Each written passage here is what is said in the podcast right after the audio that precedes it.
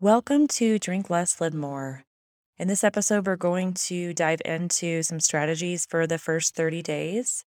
Many of you have probably made attempts to quit drinking or cut back drinking. Maybe you've done a 30 day break or a dry January or um, a sober October. You know, there's all sorts of fun little things out there that we can join in on. Some people will say, well, I'm just going to not drink during the week. I just want to drink on the weekends. Um, I have a booze free work week challenge that quite a few people joined back in October, and so that was their goal was to to not drink Monday through Thursday. So this is certainly for you to evaluate and for you to decide what works for you. There are no hard and fast rules in this podcast, so take what works for you and go with it. What I want to encourage you to do is to be a compassionate observer of yourself. And I can't really think of anyone else more suited than you to do that. And so if you can just kind of step aside, sometimes I even encourage clients to almost float above themselves and just be an observer, a objective observer, observer of what's going on. So also, considering where you feel some shame around alcohol use, most of us have some belief systems that people that overuse alcohol are, you know, A, B, and C, you know, all these things that we have been told as a culture. So, once I want to invite you to think of terms around alcohol as just neutral.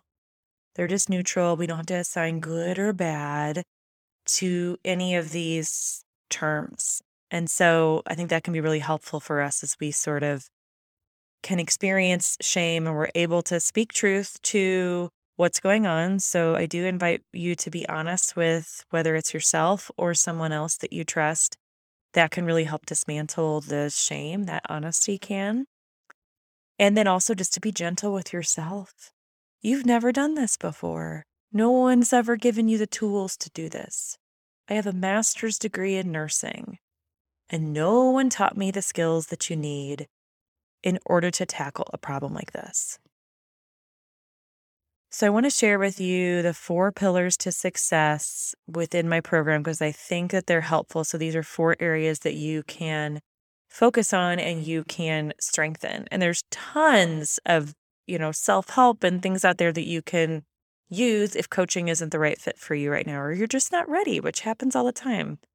So, the first one that I want to talk about is emotional intelligence. So, this has been a term that's been around, you know, since the 1990s. We've been using it more and more and more. I, I see and hear it in the corporate spaces a lot.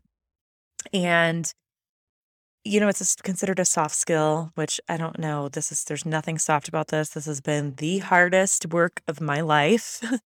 also, the most rewarding, to be honest, to do this work over the last five years and really dive into my emotional experiences. But let me tell you why it's important and why it's important to really make change and to stop putting band aid solutions on things. We can white knuckle through things for a certain amount of time. You're likely a fairly high achiever. You can, you know, tackle anything for 30 days and be successful. But um, I do want to talk a little bit about how, you know, our brains work and how our emotions influence the thoughts behind our actions. So we have an emotion, let's say, you know, exhaustion, or, um, you know, sometimes it's overwhelm. That's one that I used to use a lot. I feel overwhelmed. I feel stressed. And we get home from work and we're stressed and overwhelmed. We have four bazillion things going on in our heads, and the mental load is just so heavy. And then we have to think about what to do for dinner. And that's like a whole different level of hell to be in. And the only thing we can think to make this better and to ease the emotions that we're experiencing with overwhelm, exhaustion, stressed is to open the first bottle of wine. So that's what we do. And short term, that helps. It actually does make us feel better, you know? So it's like, cool, this worked. This is awesome. So, what we have to get at is the thoughts behind all those emotions. You didn't just all of a sudden become overwhelmed out of nowhere. Like this this you know, emotion didn't just pop out of nowhere. So, one of the common thoughts that I had and that I hear from clients is, I can't handle all this, or I should be able to handle all this. My mom handled all of this.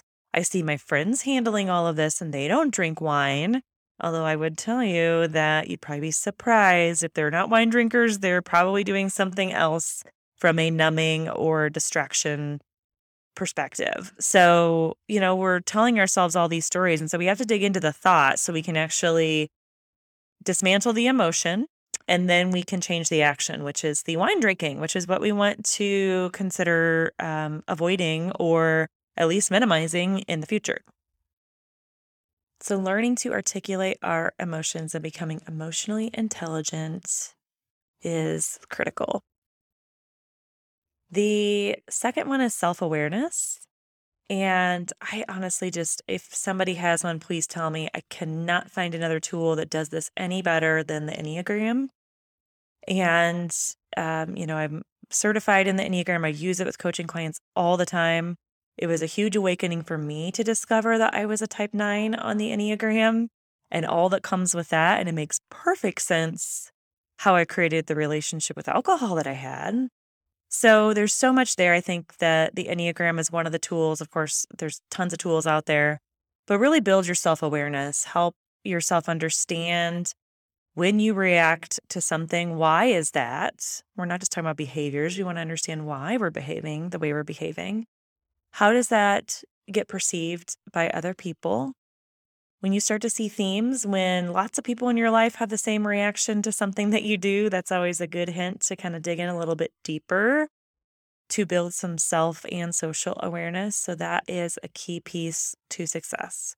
And honestly, all of these are key pieces to success in life. So if you're looking just to be a better leader in your organization or get that next promotion or be a better parent um, or be a better daughter to aging parents, what, whatever season of life that you're in, just keep in mind that these are all valuable and you can build these skills anytime and you can build them to the highest level eh, as possible for you and what you have capacity for.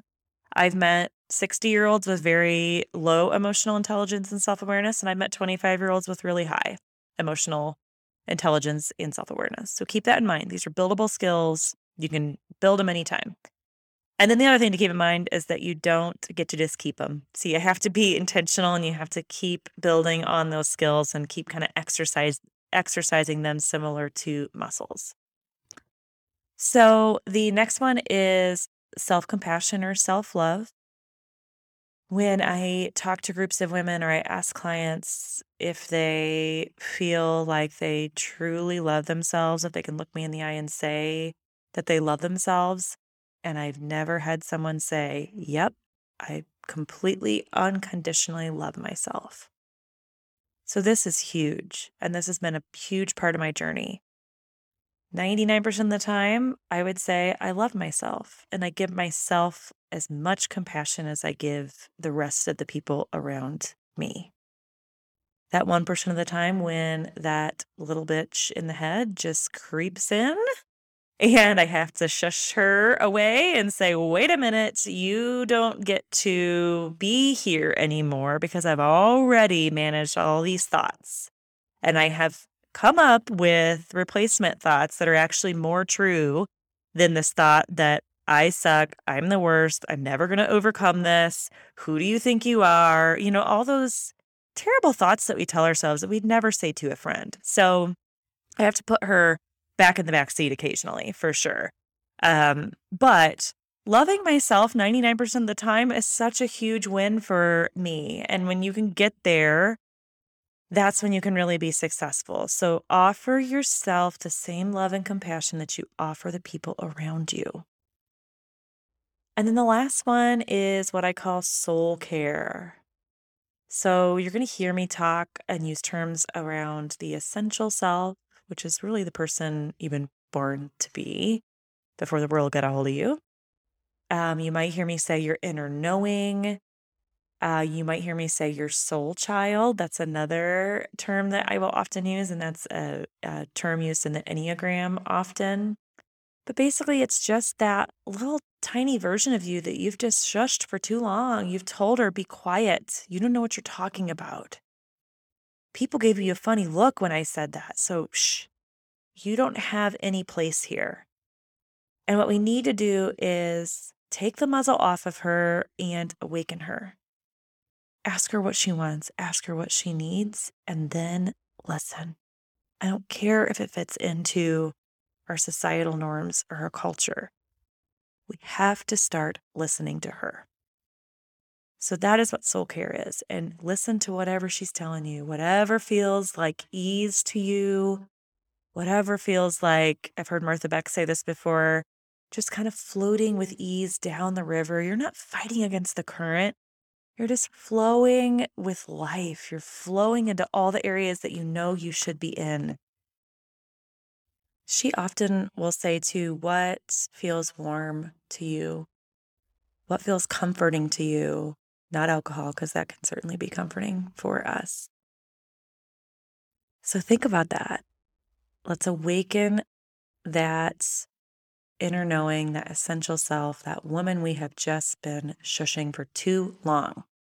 And let's start listening to her.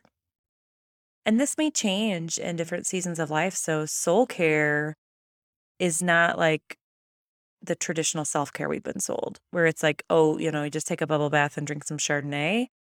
When I was swimming around in Chardonnay, that was the opposite of self care. I can tell you that for certain. So this may change over time when you may think, okay, right now I need some more spiritual care. Maybe soul care for you is as simple as calling your friend or your sister. That one is mine.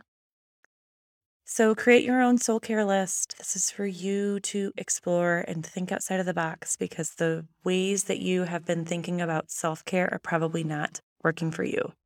One of my favorite definitions of self care or soul care is creating a life that you don't have to escape from. That's one of the main reasons why we drink. We're trying to escape something, whether it's an emotional experience, it's just the life that we've created, circumstance, all of those things. It's one of the reasons why we run to alcohol. For some of us, it's food. For some of us, it's exercise. You know, there's so many different ways for us to do this. We've just chosen alcohol as one of the primary numbing behaviors. That's a fun one. So, some of my 30 day suggestions or first 30 day suggestions are simple things really they don't cost any money um, for the most part they're they're pretty much free or really cheap um, the first thing that i suggest is just kind of carving out some time alone to process the day and I hear all the time, well, I can't do that. I have kids, you know, I have kids too, you know, so we have to set some boundaries around our time. And sometimes we just need 30 minutes to process our day. And we have to set those expectations with our families so they know we can't just come in and expect that they're just going to give us that time. They don't know that that's what we want. So we have to set those expectations. Maybe calling a friend or um, someone that you just haven't talked to for a while that that really feels like that soul care that I was talking about. That's a big one. Organizing things. So I am hyper organized. Um, I shouldn't say hyper anymore. I, I consider myself a recovering perfectionist, but I really like things to be organized and in their place. It creates a certain level of peace and comfort for me. So I'll organize a closet or organize a drawer. Um, meditating is a great thing. I actually we bought my son a Oculus 2 which is, you know, like the virtual reality goggles. And I discovered that there's an app called TRIPP and it's meditation. And so it's like a visual meditation, but also auditory. It's amazing. I rarely ever get distracted. I'm fully focused because my eyes and my ears have something to do. I don't know about all of you, but my brain is going 4 million miles a minute and there's a lot of thoughts going on there so meditation can be really hard when you first start because it's like oh wow i'm i have a lot of thoughts in there that i didn't realize and we need to create some space between our thoughts so we can actually be able to evaluate the emotions we're experiencing and then change the action so that is one uh, the calm app is another great place i know other clients of mine have used headspace and you know there's all sorts of ways to start with beginning meditation five minutes a day, try it. Just see how it works. Um, I love hot tea, so that feels like a treat at the end of the day. I love mocktails. That was a great thing for me the first 30 days, and I still have a mocktail or maybe a non alcoholic beer almost every night. And it just felt like, oh, wow, I still get to have my ritual. I still get to drink out of a pretty glass, but I don't have to have the ill effects of the alcohol. So it was pretty cool. Um, sometimes I would grab a, you know, listening to a favorite podcast, um, especially when it comes down to cutting back or changing our relationship with alcohol. I would listen to some, you know, Quit Lit Audible books. I love Audible. It's one of my favorite things because I can do other things while I'm listening.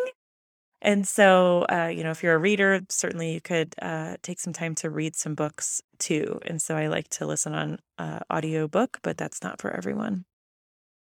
So what I want to point out here is I don't I don't recommend these for long-term strategies. They could be part of soul care for you, absolutely. Uh, they can be part of, you know, all four of those pillars of success.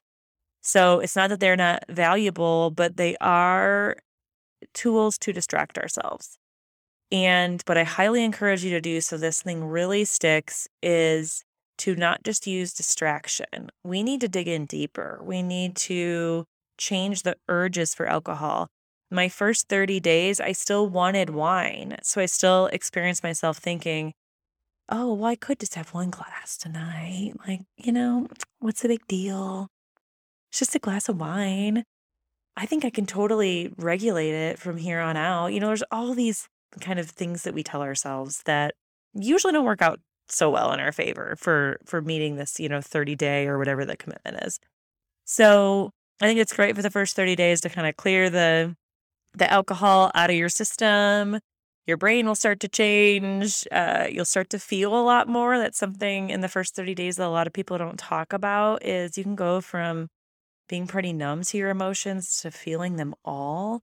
And that can be intense. I mean, it can really suck when you're used to numbing emotions. So keep that in mind. You know, a lot of people will be like, oh, a 30 day break was so great. And they don't share the darker side of some of that. And you don't always feel good the first week or so. It can be really hard. You know, it's like your body is getting used to you not putting alcohol in it. So it's like, hey, wait a minute, hold on. So um, when you when you really look at the you know chemical reaction that we have with alcohol, it gives us a dopamine kick. It's like happy hormone. Yay, we're excited. This is awesome.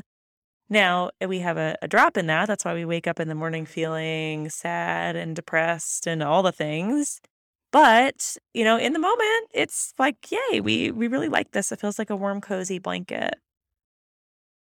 And above all, don't forget that if you don't make it through 30 days, or you have a glass of wine, or you drink a whole bottle of wine, just to pause for a minute and say, oh, wow, this is information. It's just information. Now I know that when I come home from work exhausted and overwhelmed, I can't open the wine because it'll be gone. Now you know it's just data points. So be that compassionate observer. Beating yourself up hasn't worked so far, so I would I would invite you to try something different. It doesn't work really for anything long term. So let's think long term. We want to fix this thing for good. Have a good week.